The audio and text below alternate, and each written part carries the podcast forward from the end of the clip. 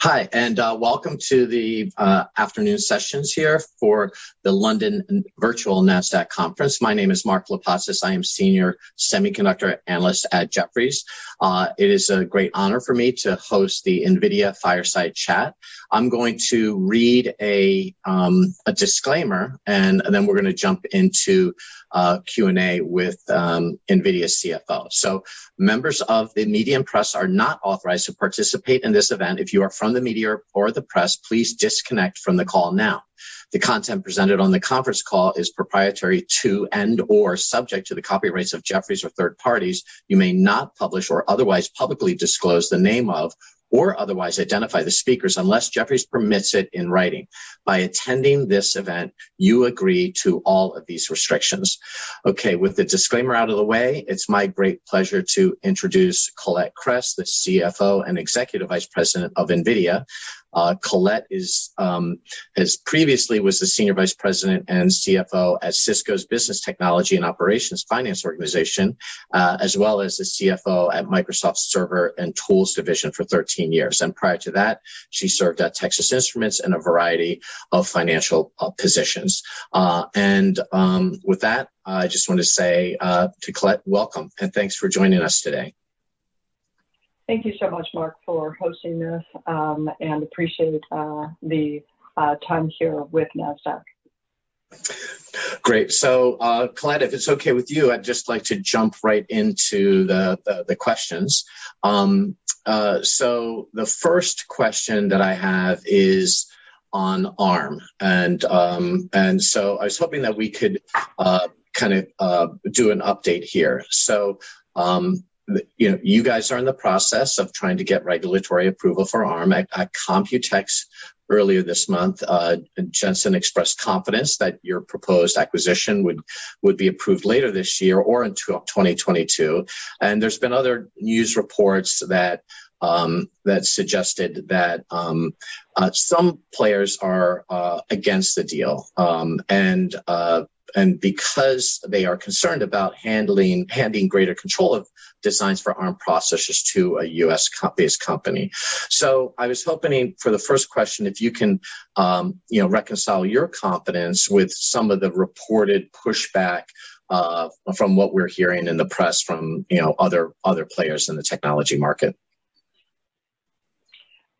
Yes, uh, our ARM acquisition um, is an important piece uh, to our future, um, but we look at this as a true regulatory process and following through a process, um, just like we had seen with our overall Mellanox uh, deal. What we end up doing is a world tour discussing with each of the jurisdictions around the world uh, working starting with the US, moving to the UK, Europe, and overall China. Right now, that process is uh, moving um, as expected as each of the jurisdictions are working on their questions, understanding the technology, and all is essentially intact. Now, when you think about the overall customers, it's interesting when you think about the customers for ARM and the customers for NVIDIA are often some of the same. And so we do have the ability to discuss with many customers in terms of what we have as a opportunity for ARM post the closure of the deal. We look to invest in both ARM, helping them really build their models past what they had built for the overall mobile platform and very well in the mobile platform, but the additional investments that it will take them to build out data center, automotive, and or IoT our investment is not something that ARM can do as a standalone company. There is so much work that needs to be done in terms of building out the ecosystem for many of the different types of players. And many of those types of uh, industries, particularly data center and automotive, are places that we have a long standing relationship with many of the participants in that. So we are working uh, with customers and honestly, many of our customers and ARMS customers together have learned and understood that the great value that NVIDIA can provide to their ecosystem. We'll continue to invest not only in ARM, but keep in mind the UK. The UK is where ARM is currently headquarters. We plan to keep it there. And as you've seen us develop already supercomputers for the industry in Cambridge for them to focus on healthcare and other use cases around there, we will continue that investment in the UK. So keep in mind, um, it is a long process regulatory. It probably will take us through the beginning part of 2022, but again, we remain confident. And ARM has a history of, of open licensing its, its processors. Is there any intent to change that uh, approach uh, should the, you know you get the approval? That's correct. ARM has a great business model of licensing, open licensing to essentially any type of customer that would arrive. There is no desire for NVIDIA to change that model. That model is essential to why ARM has been overall successful. What we can do is we can add to it. We can add technology that NVIDIA has to their model and continue to license in that open framework that they have completed. But correct, there's no plan to change their open licensing model. Uh, gotcha. And I believe that you, you've indicated that with ARM, NVIDIA would increase innovation in the computing uh, ecosystem. Can you give us an example of how you might be able to do that? Sure. Let's think about the uh, data center, uh, the data center uh, market opportunity. ARM has already started uh, the work in terms of uh, creating overall cores that would be great for data center.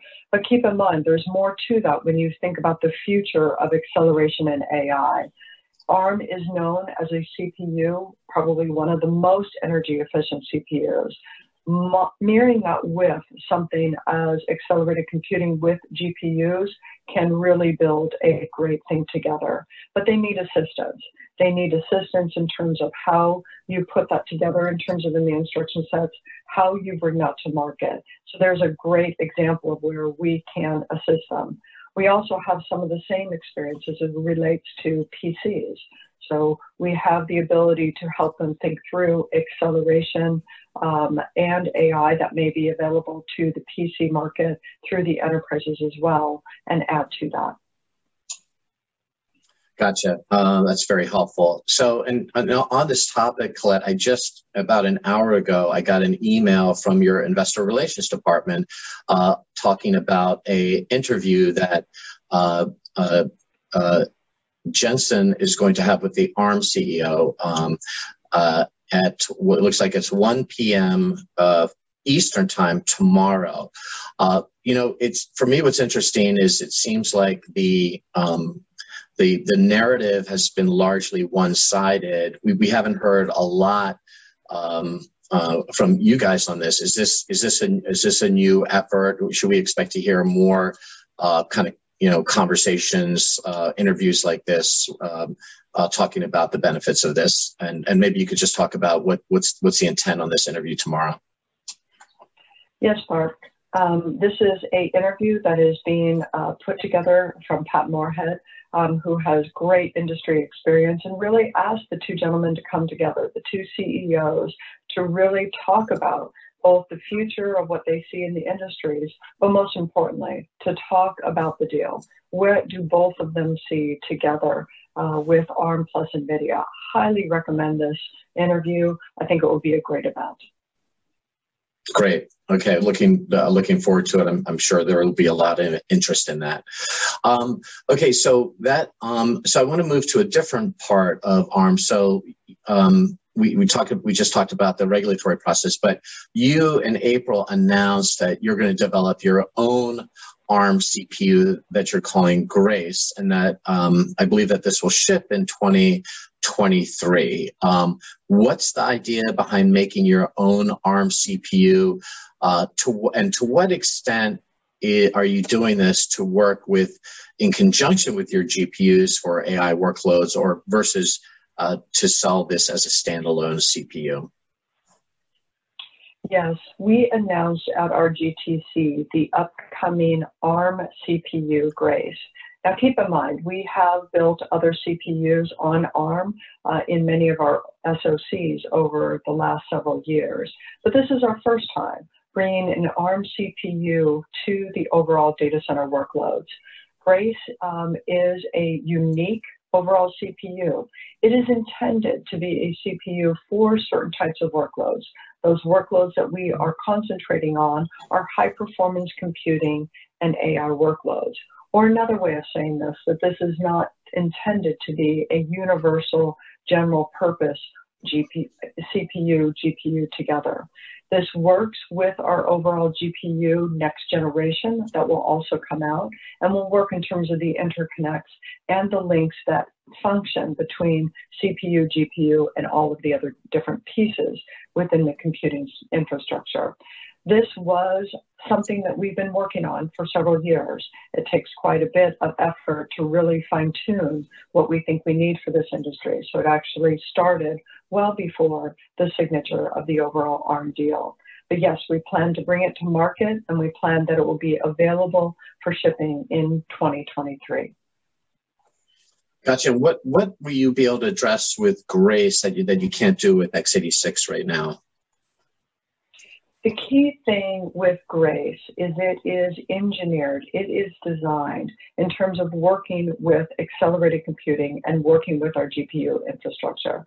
When you think about some of the work that we have started to do, our focus is not on just that time in acceleration and the time that the acceleration takes place with the GPU. You have to think about all of the different time and components around the GPU to also improve their performance for overall acceleration. So our direct connection with the overall CPU is we can now work on influencing the overall acceleration and AI process together uh, with that CPU. x86 will continue to be our number one CPU uh, form factor that we also connect with, but this is the one that can really focus on acceleration and AI. Gotcha. And you have you've articulated the you know a vision for uh, data center scale architectures that include you know CPUs, GPUs, DPUs integrated into to a single box. Um, is do you need to acquire ARM to achieve this vision, or is can can you get by with having an uh, an ARM architectural license and uh, you know just you know designing and making your own CPU yourself without without owning um, the instruction set? So that is correct. We've created a um, outlook uh, moving forward that really focuses on data center computing as a whole. The modernization of data centers as we see them today uh, will continue.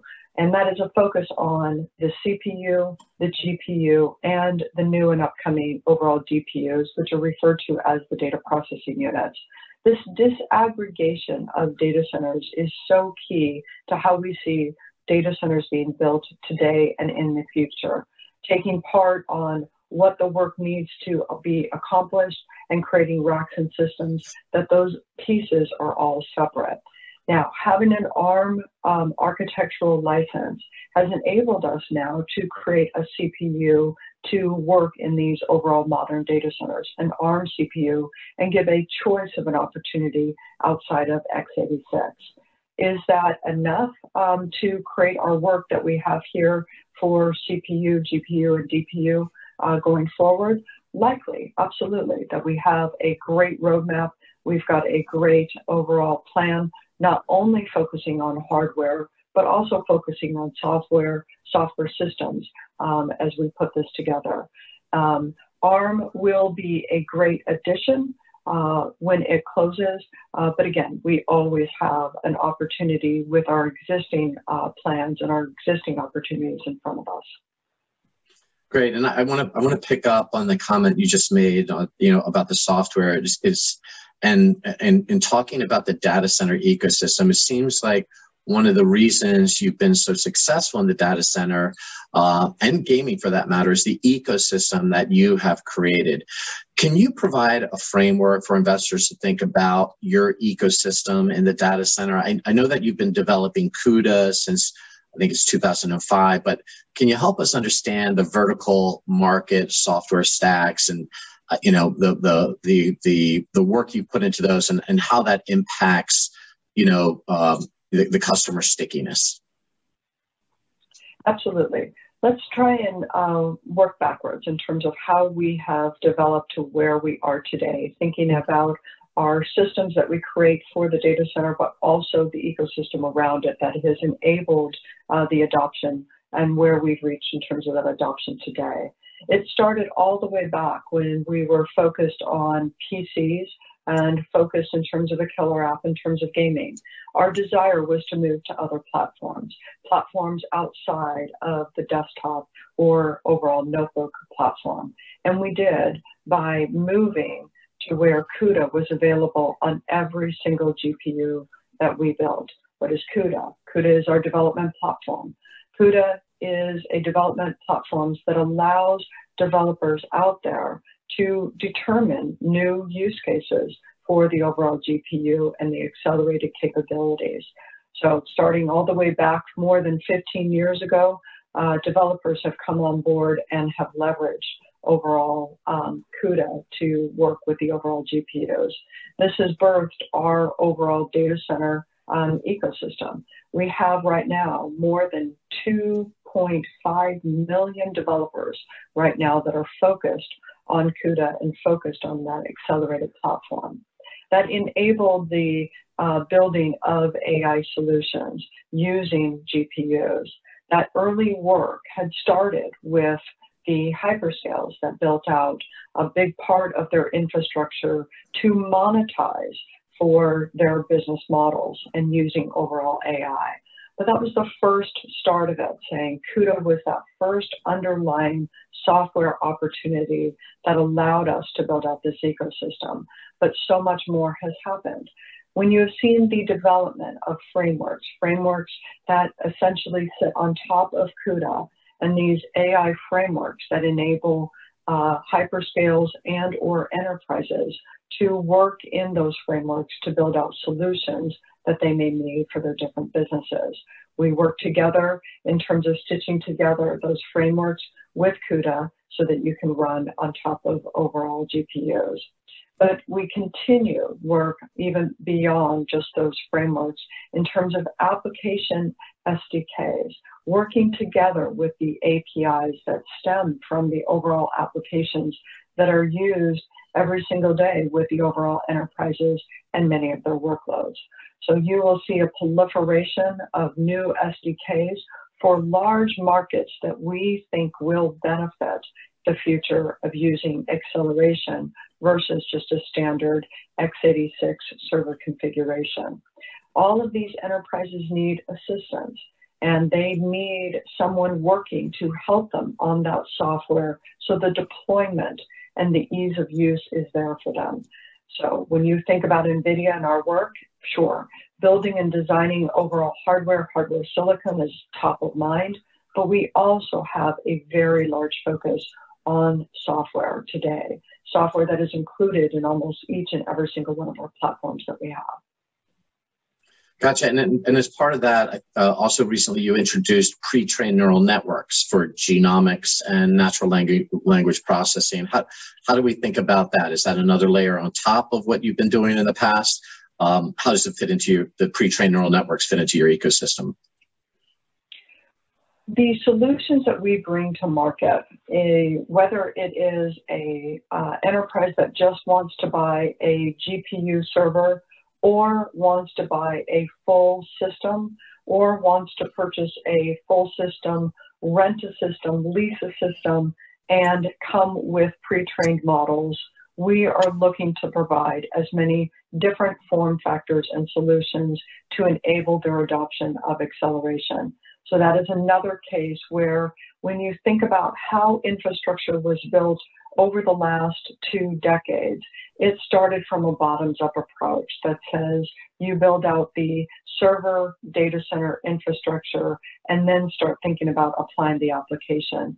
In many cases now, enterprises can leverage the cloud to get a first look and well designed ideas on how they can use that in their own on premise if they desire to bring it on premise.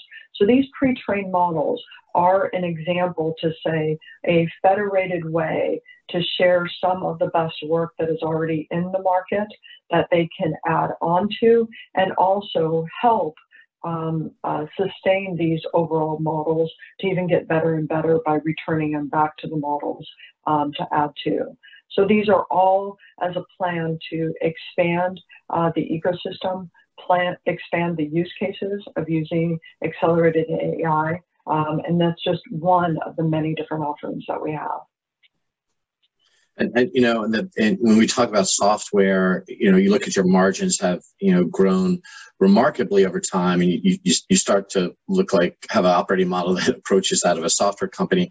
Can you talk about how you get paid for your software. To what extent is it embedded in the price of your uh, GPUs, and to what extent do you charge and license separately for your software? Yeah, great question. So, uh, with software being such a big component of many of our platforms today, the question is, well, well, where is that? How do I see that? So our software comes with each and every platform, whether that be gaming and gaming drivers. If you think about our work in terms of RTX, uh, DLSS, all of that is incorporated in what we provide today and ship, meaning we do not charge for it separately. Uh, we do not call it out overall separately. It is embedded within that. You can take that software all the way to our professional visualization as well. As you recall, this is a very important industry. We're working with the top 50 to 100 different enterprise applications is key. We are assured that the GPU is well stitched together with those applications, both from a forward looking uh, basis, but also a backwards looking basis, that it always works successfully. When you move to data center, now with our overall CUDA, our overall CUDA libraries, our compilers, our frameworks, and our SDKs. At this time, most of that is free and available uh, for download and overall use. So we have incorporated the use cases, um, and when you think about our overall, for example, gross margins across our platforms, you would say that they represent the cost of the overall manufacturing and the cost of the overall software is within our overall OPEX. So this has been a very successful model in terms of expanding out the ecosystems, but there's also now an opportunity for us to license software separately. An ability for us to continue our expansion with enterprises in the data center and putting together uh, software solutions that are very similar to the system software licensing that they do with such partners such as VMware's and other. So when enterprises are thinking about building out their data centers, they want to assure that their accelerated computing is just like what they have in terms of their existing infrastructure. They want to schedule the jobs. They want to make sure that they can monitor the overall performance of that acceleration just on top of the VMware. So we have created a, um, a suite of products uh, with our enterprise AI software that will be available very similar to VMware and connected uh, to what VMware has in terms of vSphere as well. That's just one opportunity that we will have in terms of pricing separately. Additionally, you'll look at a um, software um, SDK such as Omniverse.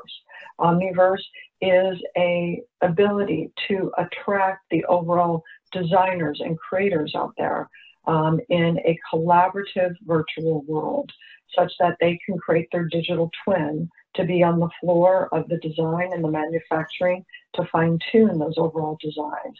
This has attracted quite a bit of attention from the 20 million or more designers that are out there, and POCs are in uh, place for them to think about uh, the wide licensing throughout enterprise design teams um, to use. So these are some of the examples. Uh, so we'll look in terms of what we will have incorporated in every single GPU that you can buy, but also things that are specific for certain workloads and or industries.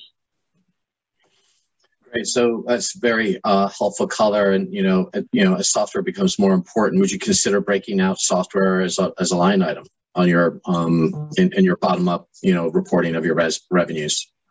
And why or why not? Yeah. Absolutely, there's an opportunity for us to break that out when it becomes a meaningful uh, number for to communicate. We'll be able to give you progress along the way in terms of the adoption of our software, what types of customers uh, and folks are interested in there. But when it gets to a meaningful amount and it would be something that we could separate, we would likely do so. Gotcha. Um, so I want to talk. I want to talk about your your your the competitive landscape and your your customers a bit. In the in the olden days, when I was a young analyst, uh, semiconductor companies used to make semiconductors, and, and system companies used to make systems. And now you guys have morphed into a company that's providing a whole ecosystem uh, system. And then you know some of your customers like amazon or, or google are, are developing their own chips so that there's definitely cross currents in the value chain. Um, and i think one of the concerns that i hear from investors is that you know most developers you use these ai programming languages that people call them deep learning frameworks like tensorflow or keras and that the hardware underneath like nvidia gpus could be abstracted out and um, effectively commoditized. And so while it's not obvious that this is happening right now this is a concern. So what do you say to investors who voice that concern? So there is definitely a recognition of NVIDIA has changed from its early days of a semiconductor overall chip company.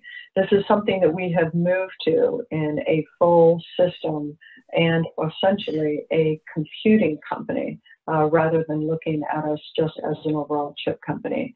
We've continued uh, to work in terms of building out ecosystems, but building out essentially anything you may need in the data center to complete that and be a full computing company. What that enables is not just bringing to market astounding hardware that we do. Great hardware, of course, is the uh, table stakes of building out a computing company. But it is also important to think about how you have stitched together uh, the ecosystem to use the overall hardware that is put together. We're in the early days of acceleration and AI workloads, meaning many more innings in front of us.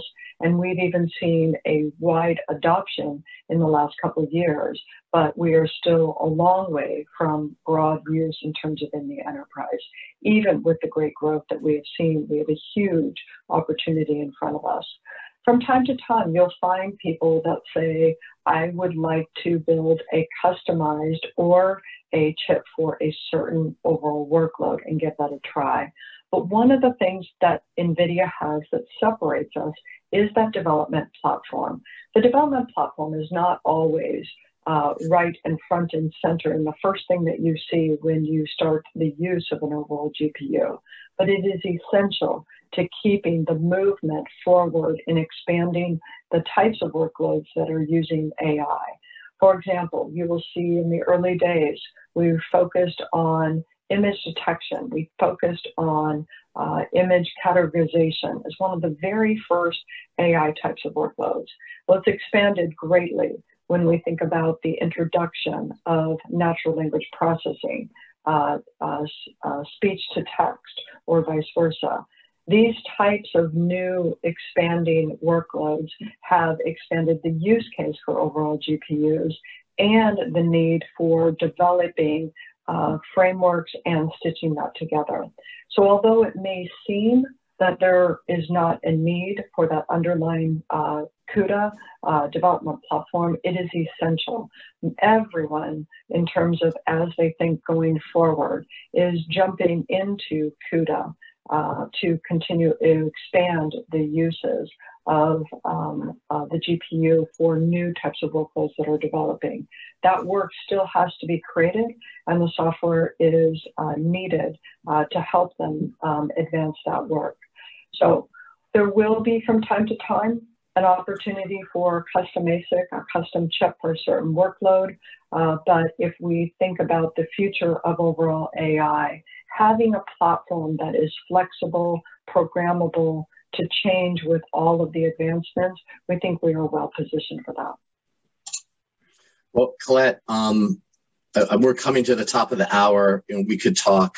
You know, I have a million questions. We could talk for hours and hours. Uh, uh, but this is great color. is really informative conversation. Uh, thank you very much for joining us today at the Fireside Chat, and I look forward to seeing you in London in person next year, hopefully.